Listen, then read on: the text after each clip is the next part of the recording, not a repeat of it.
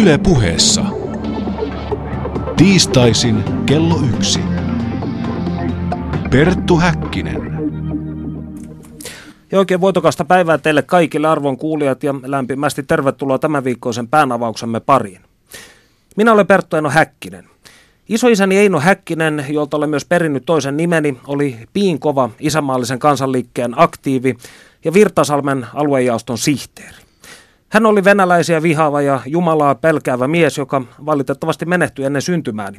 Olisin nimittäin todella palavasti halunnut kysellä häntä erinäköis- eh, häneltä erinäköisiä asioita itsenäisyyden ajan historian tapahtumista.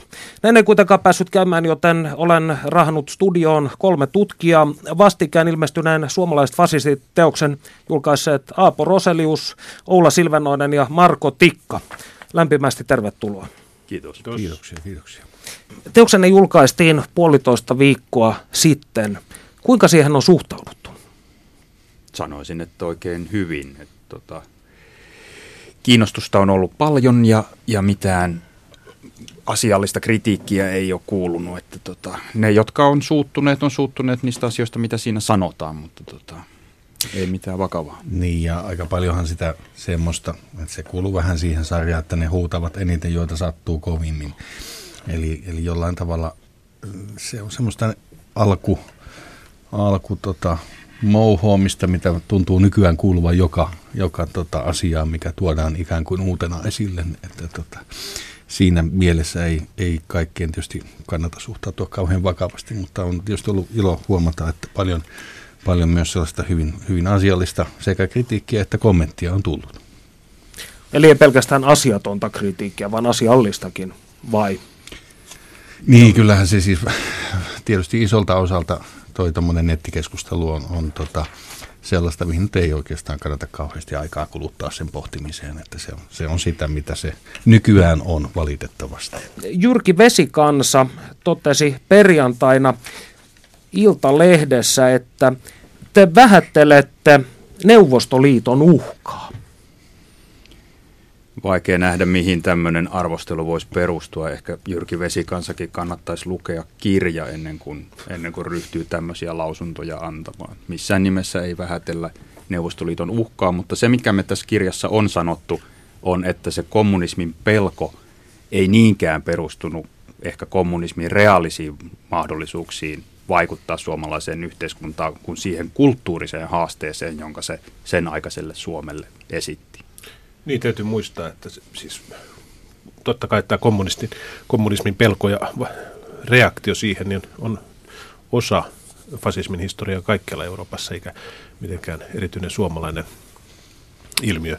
Ja öö, öö, se, että en tiedä mitä tällä kommentilla on haettu, että tavallaan oikeuttaako öö, oikeutusta näille toimille, mitä 30-luvulla tapahtuu Suomessa vai, vai mitä tällä haetaan. Mutta kyllä me, kuten sanottu, niin tuodaan esiin tätä myös kirjassamme tätä pelkoa. No näettekö, että on käynnissä jonkinnäköinen historian tutkijoiden sukupolven vaihdos esimerkiksi tämän asian suhteen? Miten te esimerkiksi suhtaudutte tällaisiin varhaisempiin teoksiin kuin vaikkapa Mikko Uolan Sinimusta veljeskunta, joka on tässä skenessä verrattain, voisiko sanoa, tunnettu?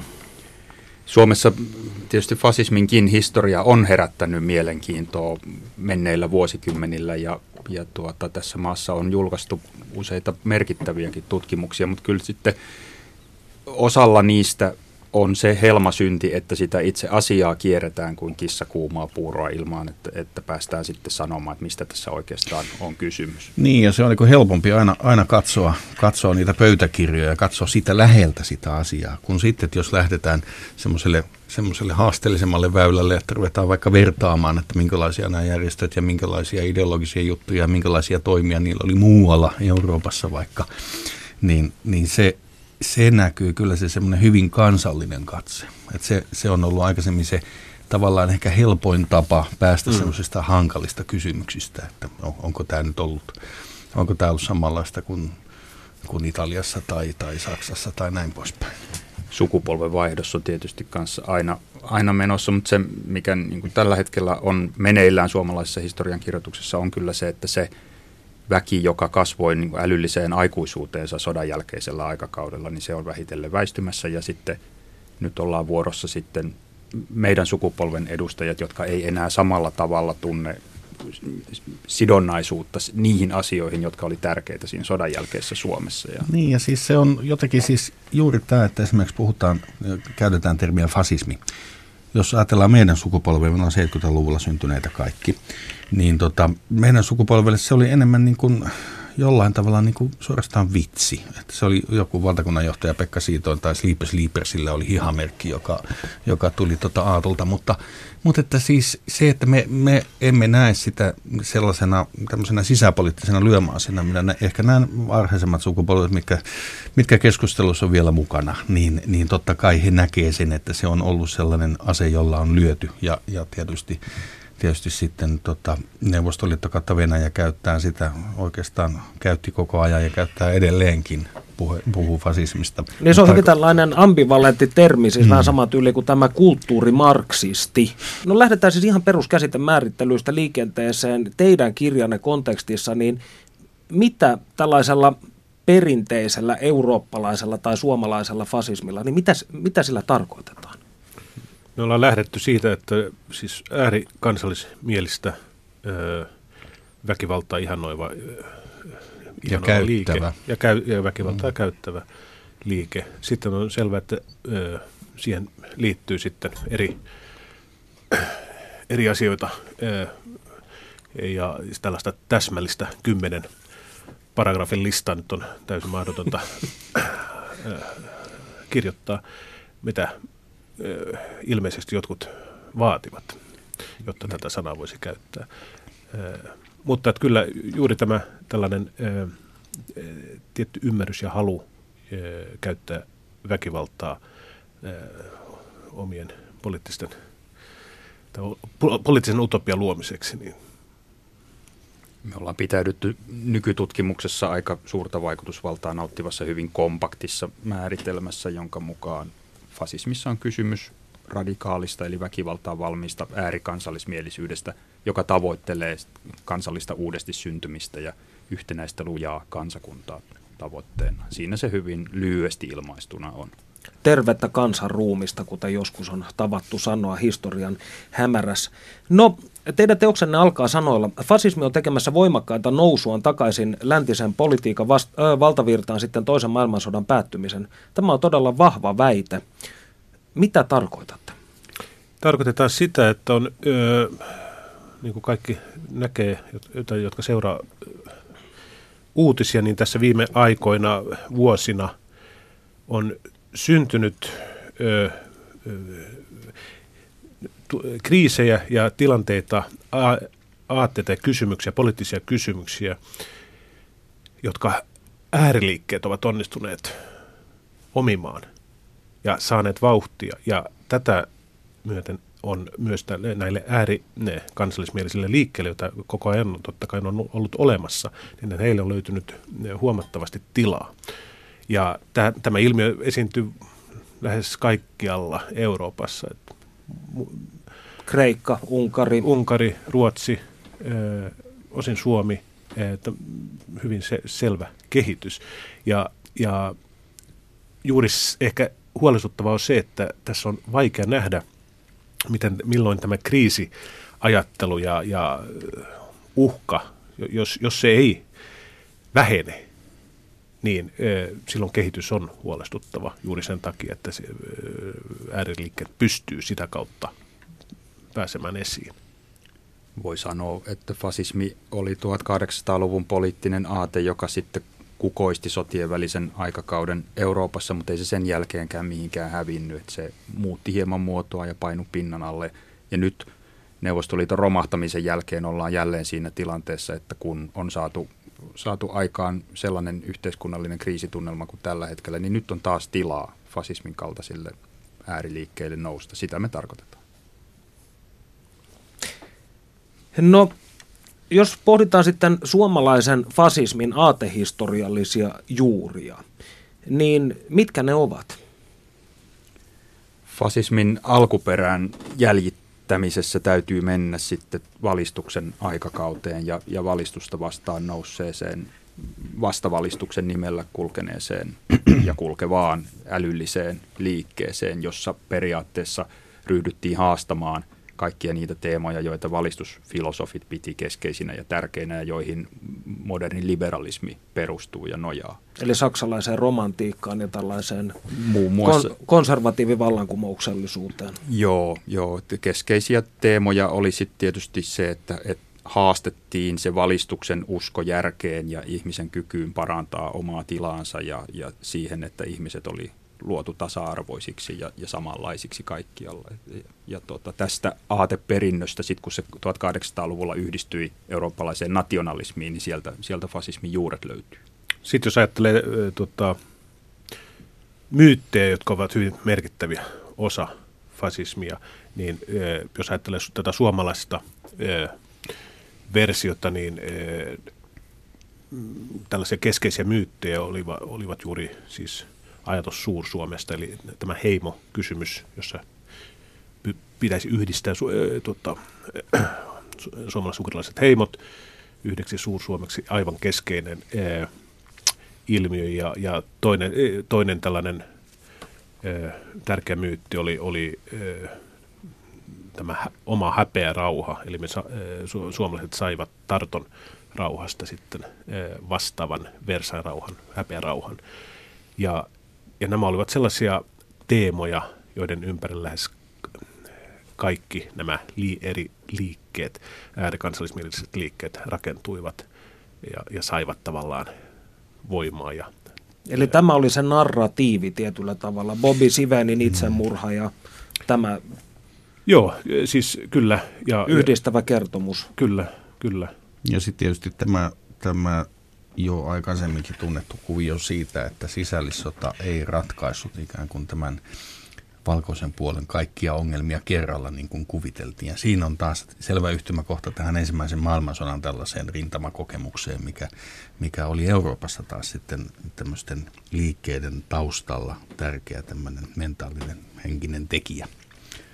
Eli, eli tuota, isänmaasta ei tullut suurta eikä, ja, ja ne samat tota, vasemmistolaiset ovat, olivat edelleen tuota, te, pilkkaamassa tota, asioita 20-luvun Suomessakin ja vielä, vieläpä niin, että ne pääsivät eduskuntaan ja kunnanvaltuustoihin ja näin poispäin. Ja se, se tavallaan semmoinen turhautuminen siitä, että niin kuin ikään kuin ne ongelmat, jota, jota oli sanotaan syksyllä 17, jotka olivat konkretisoituneet siihen sitten ja, ja tuota, eskaloituneet sisällissodassa, niin tavallaan ne ikään kuin ne oli taas kentällä, ne samat ongelmat, ja mikä, mikä ne oli ikään kuin muuttunut näiden, näiden ihmisten mielessä siinä, vaikka oli käyty verinen sota siinä välissä.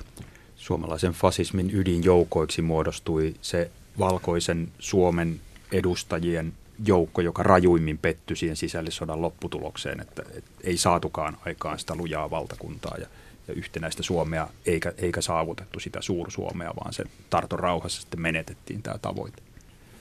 No mitä te pidätte tai mitä, mitkä te katsotte, että olivat suomalaisen fasistisen liikehdinnän merkittävimmät virstan pylväät? No ehdottomasti kesä 30 ja tämä, ää, siis Lapuan liikkeen tämä Suuri väkivallan kausi. Väkivallan Oikeastaan. aikakausi on, on, se, on, se on aika huikea lue, luettavaa.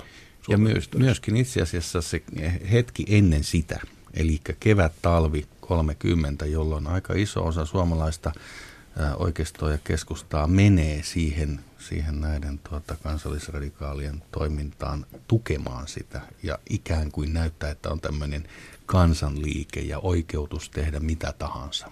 Ja, ja sitten, sitten siinä sitten mennään, mennään aikamoisen aallon harjalla sen kesän 30. Mä laajentaisin tota vielä 1920-luvun loppuvuosiin, joka on selvää tämmöistä mobilisoimisen aikaa, jolloin syntyy nämä merkittävimmät ja pitkäikäisimmät kansallismielisen radikalismin järjestöt. Ja toisaalta sitten viimeisenä kukoistuksenaan ne jatkosodan alkuvaiheen vuodet, jolloin vielä näytti siltä, että Saksa voittaisi sodan ja, ja Suomen osana olisi sitten elää Saksan dominoimassa uudessa Euroopassa. Se oli, jäi suomalaisen fasismin toistaiseksi viimeisimmäksi korkeasuhdanteeksi. Eli voisi sanoa, että Saksan häviö myös tietyllä tavalla murskasi suomalaisen fasismin. Kyllä se sen teki, mutta se teki sen kyllä viiveellä, että, että sitten se radikaali joukko, joka oli aatteellisesti kaikkein omistautunein ja jolla, jolla oli omasta mielestään eniten pelissä, niin ne eivät kyllä halunneet sit alistua siihen ajatukseen Saksan tappiosta oikein millään, vaan nousivat sitten vielä ihan jatkosodan loppuvaiheessa Saksan hyväksi toimivan vastarintaliikkeen riveihin. No kirjoitatte teoksessa seuraavasti. Kesällä 1930 autot kulkivat, miehiä kaapattiin, nöyryytettiin ja hakattiin, kolme kyyditettävää murhattiin. Kyydityksiä tapahtui vuoden 1930 aikana 2500, pääosa kesäkuukausina. Ja kyyditykset nähtiin runolinnan kaltaisten toiminnan miesten linjan suurena voittona. Niin kuinka suuri osa fasisteista oli kyydityksen ja suoran toiminnan kannalla? Kuinka suuri, oli ta, kuinka suuri osa oli sitten tällaista hovikelpoisempaa? väestöä. Niin me, mehän ollaan tästä tehty semmoinen tilasto tietenkin. No nyt saa arvioida vapaasti, jos ei mitään tarkkoja demografisia näytteitä ole kyydittäjät ja, ja niihin sekaantuneiden järjestöjen johto oli tietysti näiden radikaalien käsissä. He nyt ehdottomasti myös tukivat tätä toimintaa. Et, ja sitten voi tietysti sanoa, että jokainen, joka edes väliaikaisesti antoi tukensa Lapuan liikkeelle tuona aikana, niin jollain tavalla hyväksyi tämän kaltaisen väkivaltaisen toiminnan. Mutta kyydityksestä tietysti tuli myös se tekijä, joka alkoi jakaa Lapuan liikkeen kannattajakuntaa ja alkoi myös syödä sitä kannatusta sitten sen ei, radikaali, ei niin radikaalin massan keskuudessa. Niin, kyllä siinä tapahtui selvä tällainen jako keväällä 30 ennen tätä väkivallan kautta, jolloin tavallaan tämä liike päätyi siihen radikaaliin muotoon. Ja, ja silloin monet, jo, ne jotka eivät voineet hyväksyä tällä, tällaista linjaa, jäävät pois, mutta aika paljon tässä on kyse, jos ajatellaan, että kuka hyväksyy tällaisen väkivallan, niin siis ti, vähän tilanteen mukaan. Eli tietyssä, tietyissä tilanteissa, esimerkiksi kun sitä rupeaa rupe, tapahtumaan kesällä 30, niin yhtäkkiä löytyykin ymmärtäjiä tälle väkivallalle ja sitä oikeutetaan. Toisaalta sitten jonkun Mäntsälän kapinan jälkeen, niin, niin hyvin moni radikaali on sitä mieltä, että joo, että ei väkivallan linjaa. E, enemmän ehkä strategiakysymys, mutta siis se, että se on enemmän ollut tällainen ehkä käytännöllinenkin keino. Ja, ja se joko sitten hyväksytään tai ei sen mukaan, että menestyykö se. Mutta täällä oli kovia siis juttuja, tapahtui näinä aikoina, jos mietitään vaikkapa Kyösti Kallion murhayritystä, joka tosi jäi suutariksi ja vastaavia, niin mikä oli sitten sellainen teko, joka ikään kuin kauhistutti ihmisiä? Oliko tämä tällaista yhtä asiaa, missä katsottiin, että nyt tämä lähti lapasesta, joka olisi siis ikään kuin kääntynyt liikkeen tappioksi? Ollaan ne tietysti ne kaikkein tunnetuimmat varmaankin sitten on Stolverin kyyditys esimerkiksi, joka, joka oli ihan selvästi sellainen, sellainen teko, joka, joka sitten käänsi, käänsi aika ison osan ihmisiä niin kuin liikettä vastaan. Ja Hakkilan, Hakkilan kyyditys, myös. kyyditys myös, johon sitten poliisi reagoi. No, toki. Ja, ja sitten voi ajatella, yksi, yksi tekijä oli Mäntsälän kapinan jälkeen tai siinä jälkimainingeissa tapahtunut Minna Krauserin murha, joka, joka taas oli sitten kun se paljasti sitten paljon sellaisia ikäviä piirteitä näistä, näistä suurista kansanjohtajista, niin se, se myös oli sitten semmoinen imagotappio. Mitkä olivat suomalaisen fasismin erityispiirteet? Jos teidän pitäisi jotakin eritellä sitä, että mitä se erosi esimerkiksi vaikkapa Italian tai Espanjan vastaavasta? Oliko siinä kauheasti eroa? Niin, siis toteutustavat on, on vähän pitäisikö sanoa romasti avuttomampia, mutta, mutta siis käytännössä se, se pointtihan tässä on juuri se, että ei, eihän ne kauheasti eronneet. Ideologiassa on samoja piirteitä ajattelussa, ja. monella tavalla järjestötoiminnassa ja, ja siinä väkivallassa. Väki, ja väkivallassa ja väkivallan uhassa, että on olemassa mahdollisuus käyttää väkivaltaa. Ja sitten jos ajatellaan just miten, äh, mielenkiintoista on oikeastaan, miten äh, läheisiä nämä juuri nämä myytin rakentamisetkin on, on jos mm. ajatellaan sitten esimerkiksi just tätä Rooman marssia, joka sitten toteutettiin myös Suomessa Helsinkiin. Ja, ja tämä unelma tämän marssin uudelleen toteuttamisesta. Se oli sellainen avain, avainhetki ja siis sellainen yhdistävä, joka siis suoraan yhdisti tämän liikkeen, suuren eurooppalaiseen liikkeeseen. Että Näihin erityispiirteisiin vetoamalla suomalaista fasismia on paljon puolusteltu. On väitetty, että eihän tämä meikäläinen toiminta ole edes fasismia, koska siinä on tämä ja tämä erityispiirre. Niin se, missä ehkä erotaan, on se, että se maa, mihin, mihin, tuota, mihin aate lankesi, niin se oli, se oli taas sitten toisenlainen. Et ja, ja esimerkiksi se, että, että kun se kom, sisäisen uhkan, eli kommunistien pelko, että kun se, se oli sellainen tavallaan niin kuin keppihevonen, jolla oikeutettiin monia, monia asioita sitten käytännössä väkivaltaa myöten, niin kun se tavallaan suomalaisessa oikeistokeskusta piirissä nähtiin oikeastaan aika selkeästi sen, sen tota, fasistisen liikehdinnän ympärillä nähtiin, että, että se ei ole oikeastaan se sisäinen uhka ei ole siltä puolelta enää todellinen vuoden 18, varsinkin kevään 18 jälkeen, niin, niin tota se, se oli se sellainen ehkä aika ratkaiseva tekijä. Toisin kuin jossain Italiassa esimerkiksi, jossa, jossa aika iso osa niin kuin tästä sanotaan keskusta oikeisto piiristä lähti nimenomaan fasistien tota, aatteita ajamaan siksi, että pelättiin sitä vasemmistoa, joka oli vahva ja voimakas. Tästä aiheesta jatkamme aivan hetken päästä. Tässä vaiheessa kuuntelemme Panu Hietanevan haastattelun professori Tarmo Kunnaksesta. Keskeinen kysymys on se, miten eurooppalaiset fasistit suhtautuivat intelligentsiaan. Perttu Häkkinen. Ennen toista maailmansotaa fasismi puhutteli Suomessa korkeasti koulutettua yliopistoväkeä, mutta historian aikana fasistit ovat suhtautuneet myös epäluuloisesti intellektualismiin. Professori Tarmo Kunnaksen Fasismin lumous tietokirjassa onkin kappale, jonka otsikko on Anti-intellektualismi. Sen alussa kirjoitat, että fasistisia liikkeitä luonnehditaan varhaisessa fasismin tutkimusperinteessä anti-intellektuaaliseksi. Professori Kunnas, mitä antiintellektualismi tässä yhteydessä tarkoittaa? Tuo varhaisempi fasismitutkimus oli ehkä hiukan yksipuolinen käsityksessään, että siellä ei oikeastaan ollut intellektuelleja. Tämä oli oikeastaan se perusväite. Että kyllä niitä sitten kumpujen yöstä tutkimuksen myötä on noussut hyvin paljon. Antiintellektualismi voi olla kahdenlaista. Se on tämmöistä karkeata henkisen ihmisen aliarvioimista – ja nämä fasistiset liikkeet, joilla oli tämmöinen sosiaalidarvinistinen ja militaristinen henki, niin ne houkutteli tämmöisiä tappelupukareita kannattajikseen, niin kuin varmaan tänäänkin. Ei tietenkään pelkästään heitä, mutta että niitä oli siinä ydinjoukkona. Hän oli myös entisiä ensimmäisen maailmansodan rintamasotilaita hyvin usein ja olivat tottuneet väkivaltaan.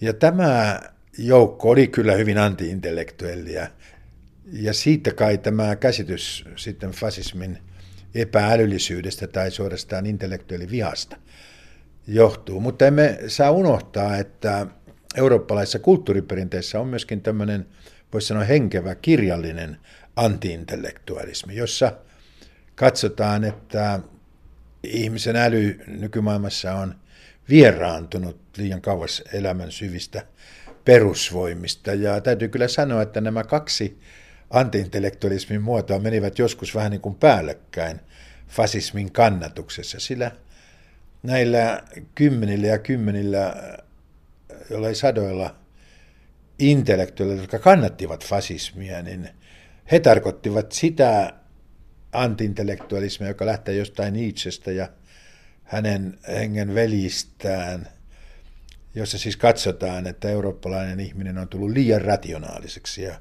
liian teoreettiseksi. Meillähän on tämä sama paradoksi Mussolinin kohdalla. Mussolini oli intellektuelli. Hän oli sanomalehtimies, aika merkittäväkin sellainen. Ja hänellä oli paljon perussivistystä ja hän kirjoitti aika hyvin. Mutta hän oli sitä ajasta saanut myöskin sitä niitseläistä, vähän semmoista, voisi sanoa saksalaisen, saksalaisen pedanttisuuden, saksalaisen teoreettisuuden ja miksei myöskin marksilaisen teoreettisuuden kritiikkiä itseensä ja hän oli siis samanaikaisesti intellektuelli ja antiintellektuelli. Onko meillä tiedossa, että kokiko hän jonkinlaista ristiriitaa tästä asiasta? Ei ollenkaan. Siis hän uskoi olevansa tämän, voisi sanoa älyllisen antiintellektualismin asialla. Italian diktaattori Mussolini laati 1930-luvulla jonkinlaisen fasistisen opin. Käykö siitä ilmi fasismin ja hänen suhtautumisensa intellektualismiin? No kyllä se fasismin ohjelma oli Mussolini itse. Ja hän oli niin kiireinen mies, että hän ei ehtinyt aikaisemmin tekemään mitään teoreettista. Ja tässä hän oli apunaan kuuluisa filosofi-ideologi Gentile, mutta se on täysin erillinen. Siis se perustuu oikeastaan Hegelin valtiofilosofia. Ja siinä kyllä puolustetaan valtiota ja isänmaata ja näitä asioita, mutta siis tämä voisi sanoa, että fasismin hengen loi tietty niitseläinen perinne, joka on aivan erilainen kuin sitten on tämä Hegelin ja Gentilen valtiofilosofia 1930-luvun alussa, josta tuli virallinen fasismin opinkappale, mutta jota ei kovin tarkkaan kyllä luettu.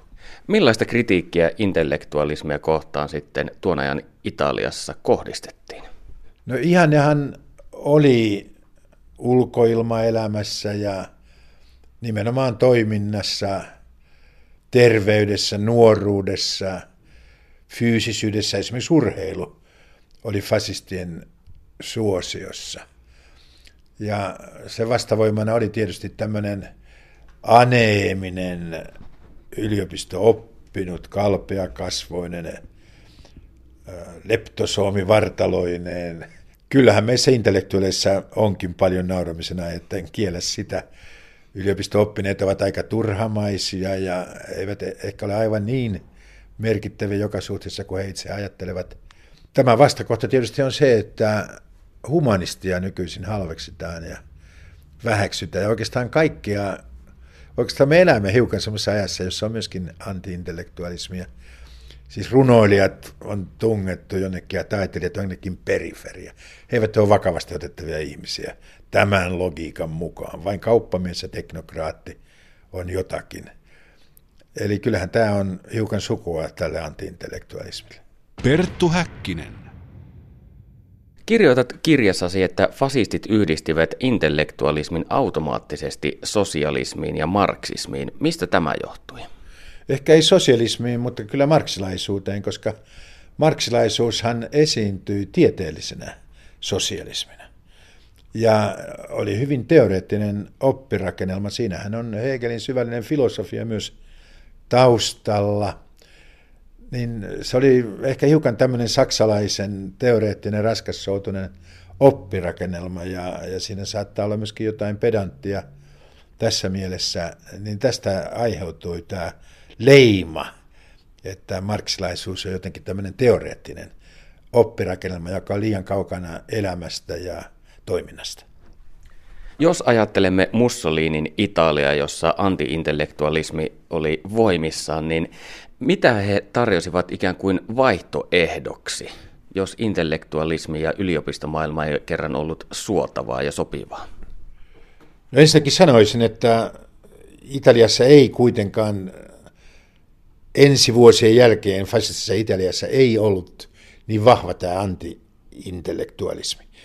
Sillä siellähän oli Mussolinin ympärillä ja hänen hyvinä ystävinään hyvin monia merkittäviä runoilijoita, filosofeja, tiedemiehiä. Mussolinihan perusti Italian akatemian ja siinä oli sangen edustaviakin kirjailijoita. Toisin oli Natsi-Saksassa Hitler ei ansaitse intellektuaalin nimeä, hänen perussivistyksensä oli heikko. Ja se varmaan, siihen myöskin varmaan sortui. Mutta sitten koko tämä henkinen puoli Saksassa oli jotenkin suppeampi. Ja sitten siinä oli nämä sumuiset rotuteoriat ja kiihkiä nationalismi. Kyllä se fasismi Itämeren rannalla oli hiukan toisenlaista kuin Välimeren rannalla. Ja, ja siellä oli myöskin tämä viha, vihamielisyys. Tietenkin liberaaleja, intellektuelleja ja, ja marksilaisia intellektuja kohtaan, mutta myöskin oikeistolaiset ja äärioikeistolaiset intellektuaalit joutuivat Saksassa oikeastaan aina vaikeuksin, että vain ne pölvästit, jotka uskoivat näihin rotuteorioihin, niin ne oli niin jotenkin suosiossa. Eli voiko ajatella, että suhde intellektualismiin oli jotenkin ristiriitainen, eli oli niin sanotusti hyvää älykkyyttä ja pahaa älykkyyttä, ja hyvä älykkyys oli sellainen, joka oli valjastettu sitten natsisaksan päämäärin toteuttamiseen? Ei he kokeneet sitä edes älykkyytenä. Se oli dogmaattisuutta, mutta se oli uskollisuutta Hitlerille ja uskollisuutta puolueelle.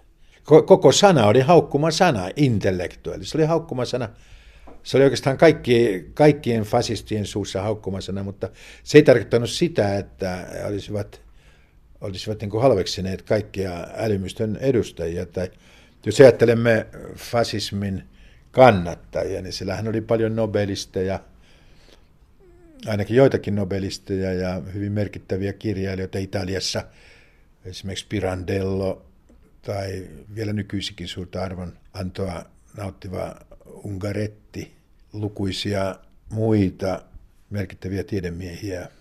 Ei sitä koettu ristiriitana. Ajateltiin, että oli tietty intellektualismi, joka oli, intellektualismi, joka oli rappeutunut.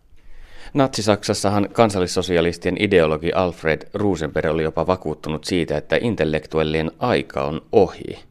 Mutta mistä he sitten ajattelivat sivistyksen kumpuavan, koska Saksahan halusi olla esimerkiksi lääketieteessä edelläkävijä. Siitähän alkoi Saksan tieteen ja taiteen alamäki.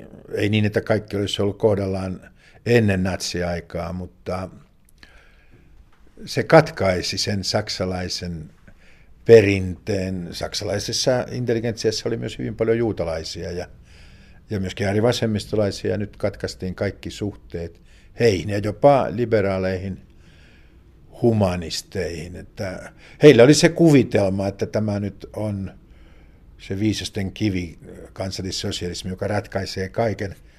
Poliittisessa ja taloudellisessa suhteessa se hetken aikaa näyttikin ratkaisevan kaiken.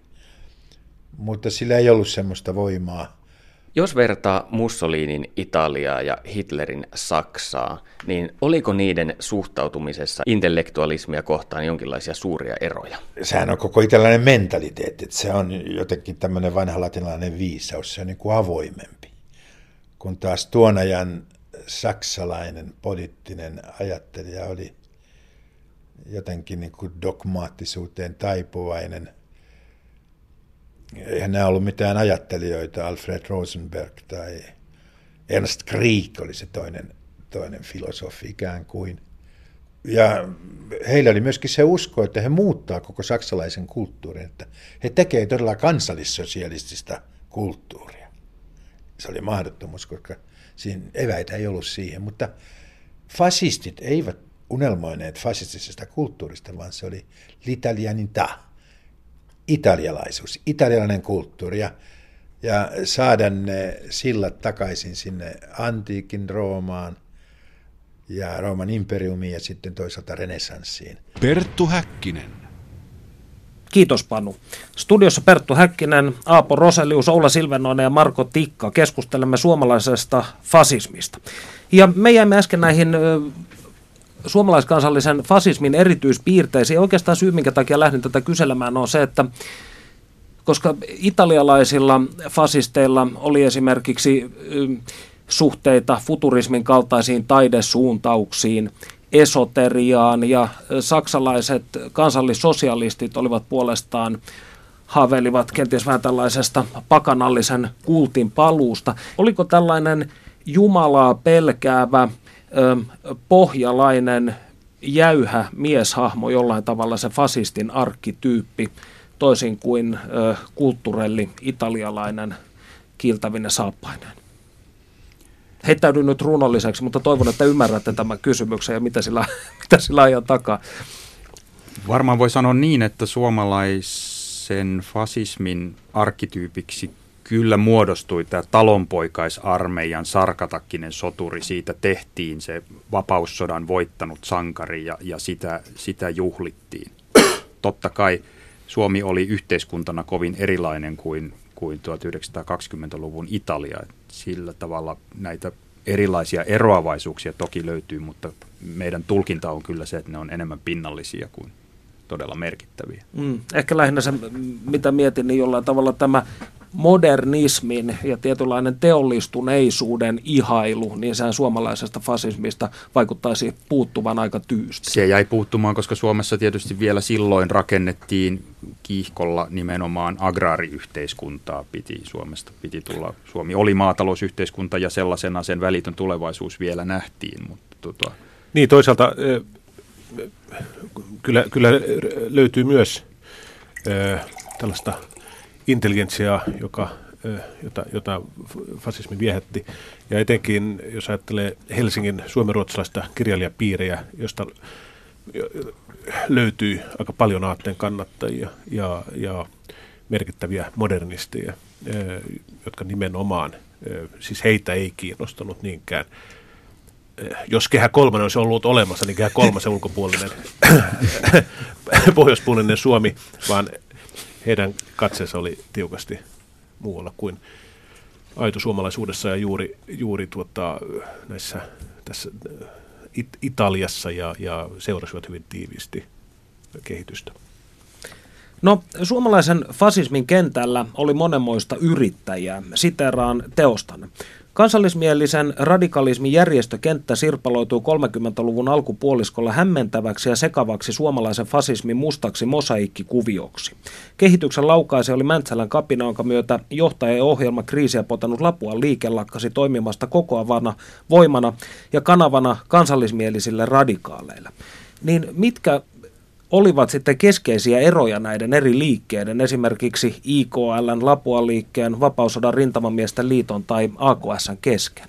No siinä on oikeastaan nämä, jotka mainitsit, niin eivät niinkään ole näitä pienpuolueita, jotka syntyi silloin Mäntsälän jälkeen, vaan jos ajatellaan tätä Lapuan liikkeen nousua ja sen vanavedessä ja siihen yhdistyneenä menestyivät myös monet muut liikkeet, kuten tämä Rintamamiesten liitto, joka oli perustettu siis 29 ja aika vaatimattomasta olotilasta niin yhtäkkiä sitten tämän Lapuan liikkeen myötä pääsi esiin.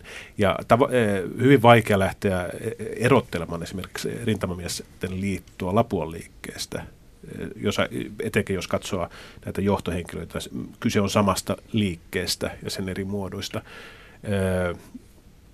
Jos ajattellaan, katsotaan näitä pienpuolueita vuoden, siis Mäntsälän kapinan jälkeen, niin totta kai siellä, siellä niin kuin haetaan niitä e, e, e, riitaisuuksia, jotta oma puolue voittaisi. Että kaikki nämä pienpuolueet, ja niitä oli paljon, niin toivoivat että juuri he, he, heidän puolueensa olisi se suuri yhdistävä puolue, josta kasvaisi uusi Lapuan liike eh, niin kuin mittakaavassa. Ja, ja äh, IKL taas, joka, joka on, muodostuu aika hitaasti, on pitkään on hieman epäselvää, tuleeko siitä, mitä siitä tulee, tuleeko siitä puolueet, onnistuuko se jatkamaan Lapuan liikettä ja tämä vasta niin kuin noin vuo, yli vuosi Mäntsälän jälkeen vasta alkaa hahmottumaan.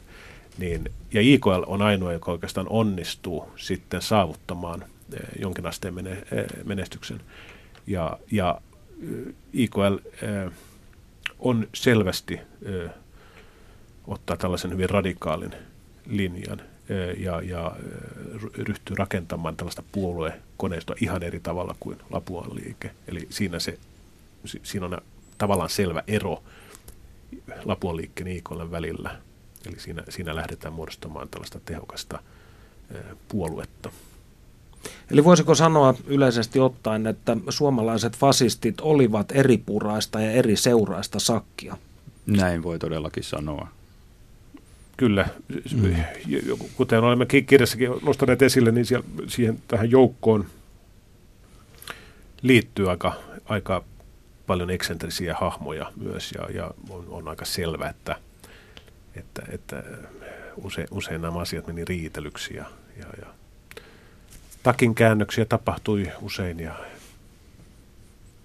Eli yhteinen asia ei, kuten niin usein on nähty, niin olekaan riittävän kova sosiaalinen liima pitämään ihmisiä yhdessä, vaan päinvastoin balkanisoituminen alkaa.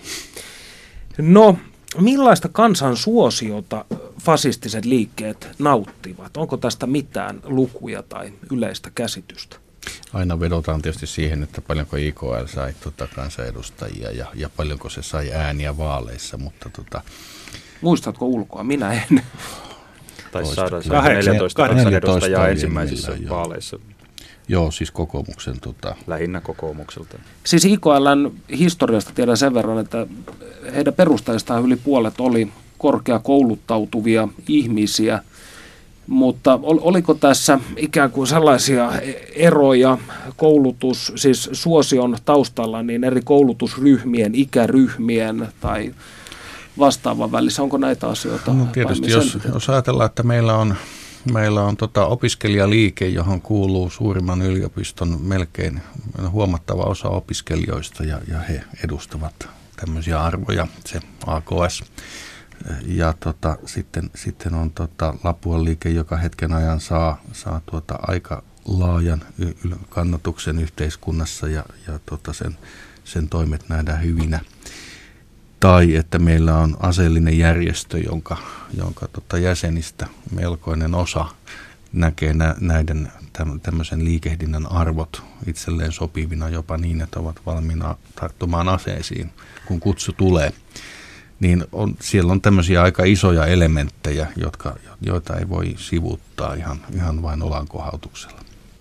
Joo, itse olen miettinyt tai pohtinut sitä aika paljon sen, siitä lähtökohdasta, että koska minun isoisäni oli siis työmies, rakennusmies, hänellä ei ollut minkäännäköistä kirjasivistystä tai vastaavaa sen, sen kummemmin, niin olen pohtinut unettomina öinä, että mikä oli se tietty asia, mikä, mikä häntä vetosi esimerkiksi IKLn kaltaisessa ryhmittymässä, jossa aika suuri osa perustajista oli kuitenkin aka- ni- no, jossain määrin koulutettuja, koulutettuja ihmisiä, että jokin, jokin sellainen sosiaali- ja koulutuserojen yli menevä liima siinä on selvästi kuitenkin ollut.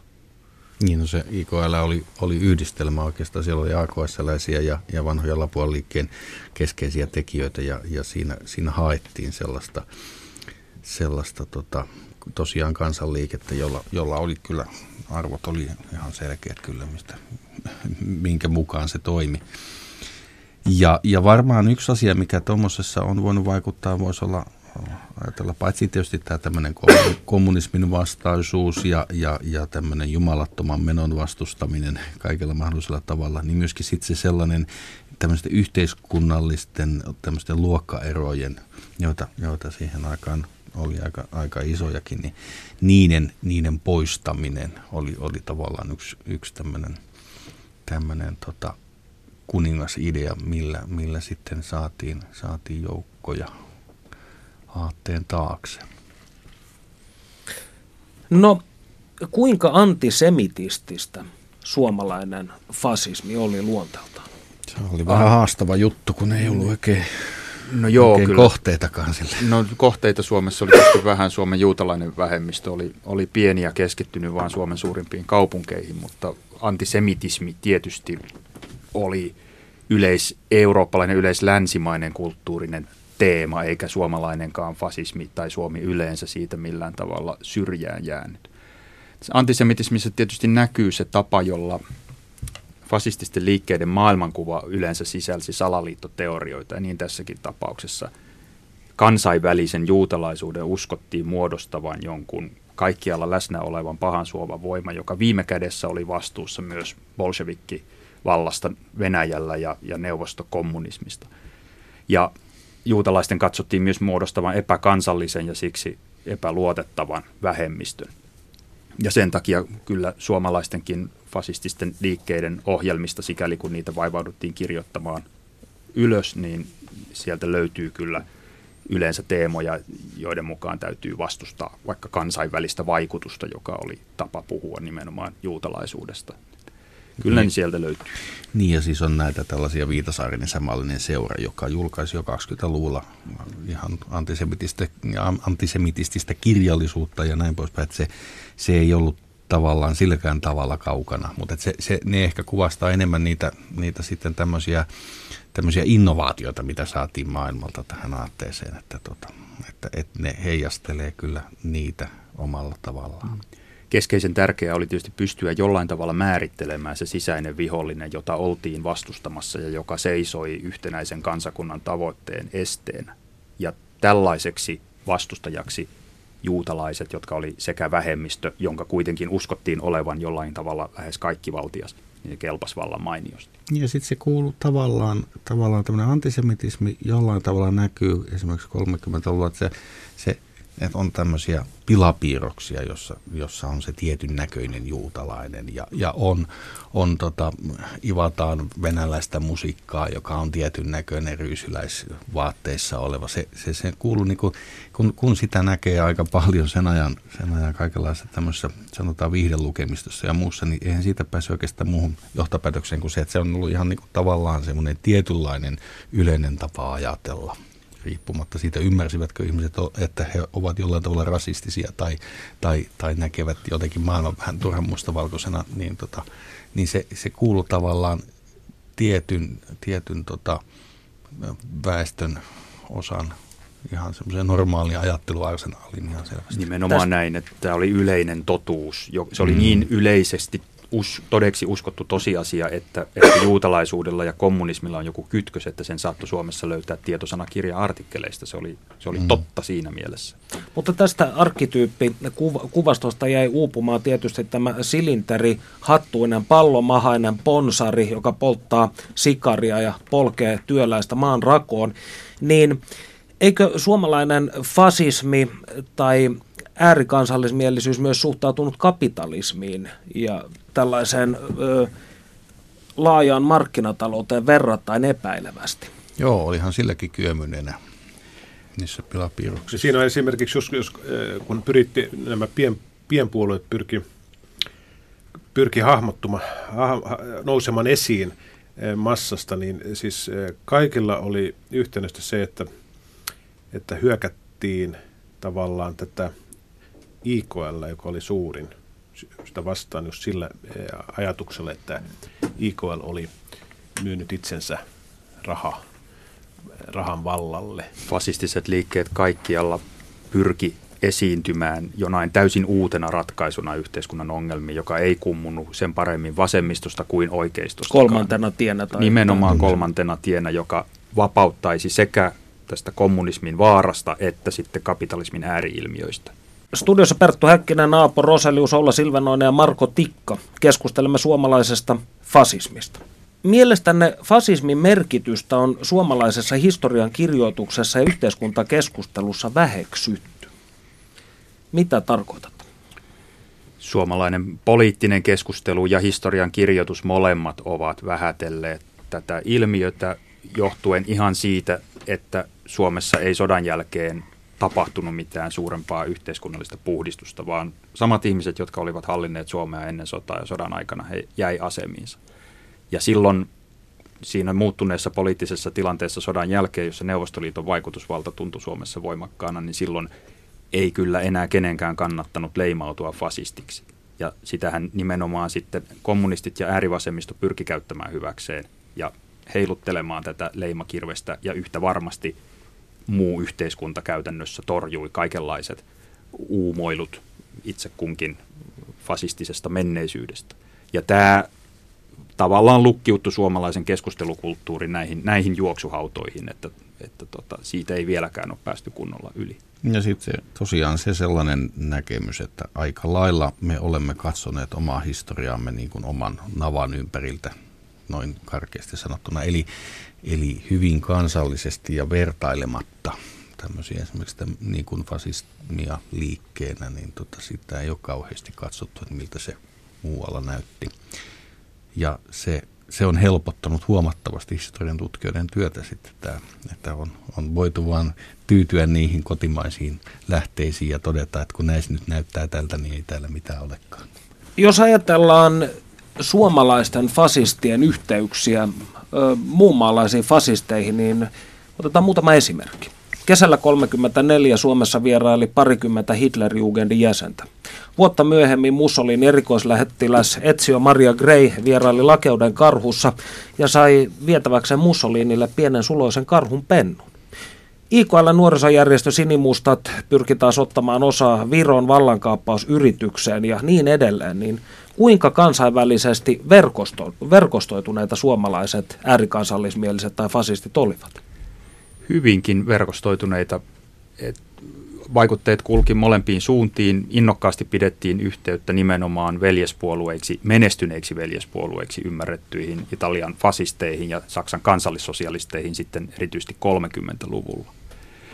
Vaikutteet kulki myös, myös toisinpäin, että muun muassa Norjassa toimii jonkun aikaa Lapuan liikkeen norjalainen versio samalla nimellä, että, että myös Suomi kykeni olemaan esikuva joillekin. Siis ihan Lapuan liikkeen nimellä? Joo.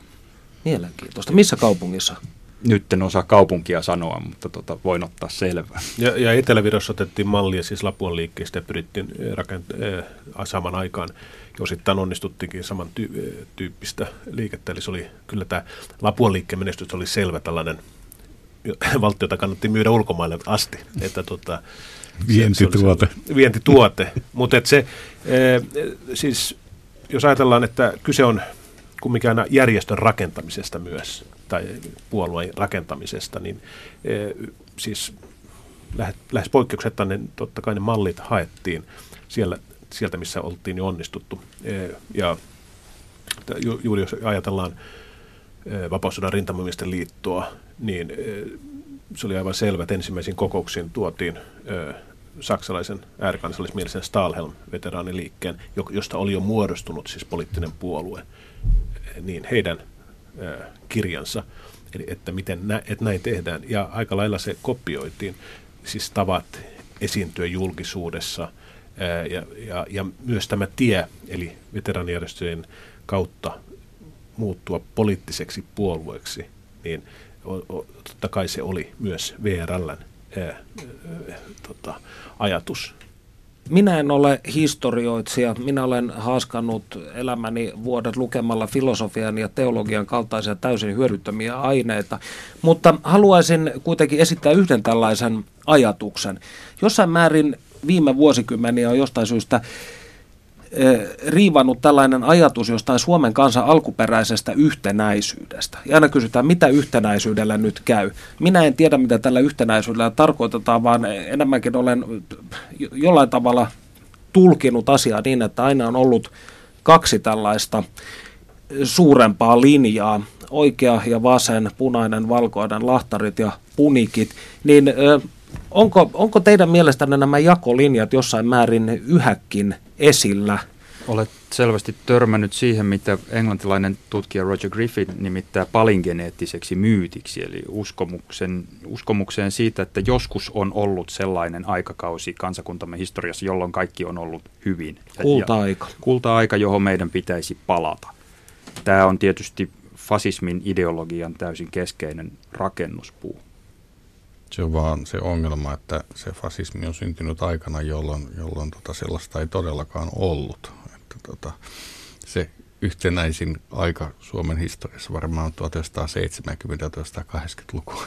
Mutta se, se niin. tavallaan jos ajatellaan just tätä sotien välistä aikaa, 20-30-lukua, niin kyllä se, se aika on ollut, on ollut hyvinkin toisenlainen. Siis sanoisinko, jos, jos verrataan no, meidän aikaan tai toisen maailmansodan jälkeiseen Suomeen, niin siinä on niin kuin merkittävä muutos siinä, että, että yhteiskunnassa hyväksytään tietyt riidat ja, ja ristiriidat tai, tai tällaiset vastakkainasettelut ja että hyväksytään, että se on osa sitä yhteiskuntaa ja että se ei, ei tarvitse, sitä ei pidä nähdä uhkana, jos ne pysyvät tarpeeksi pieninä. Ja mutta tätä mentaliteettia ei löydy oikeastaan 20-30-luvulla niin. Historiatutkijan näkökulmasta täytyy kyllä sanoa, että, että sellaiset, kaikki sellaiset käsitykset jostain kansakunnan yhtenäisyydestä tai, tai vanhasta hyvästä ajasta, niin ei koskaan kestä tarkastelua. Sitten kun lähdetään oikeasti tutustumaan